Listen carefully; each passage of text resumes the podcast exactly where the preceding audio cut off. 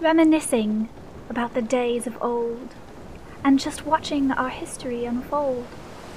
Sit down, let me tell you a tale, about these battles that raged and pirates that sailed, an epic showdown on a mountain so high, where the world changed but neither men died.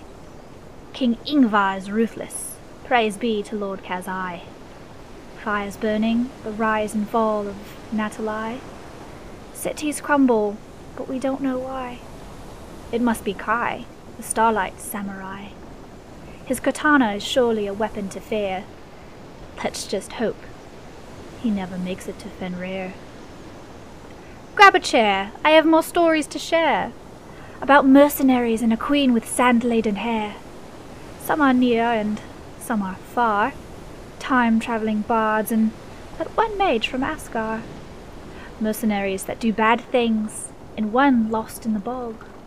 A goddess that turns to mist, and one that lives in the fog. Speaking of gods and goddesses, they were fooled by a trickster's maneuver. And whatever happened to that beauty in Vesuva? Word is that she's much smaller now, but that isn't stopping Charla, looking out from the forward bow. How do I know so much?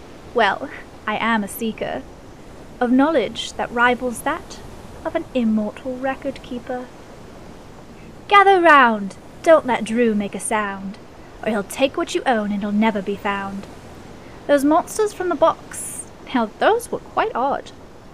More on those later, as well as the forgotten god. A cupcake from Midport, a treat for a witch. The war in the north, to that subject we switch. Two legends will clash, and Fenrir will pay.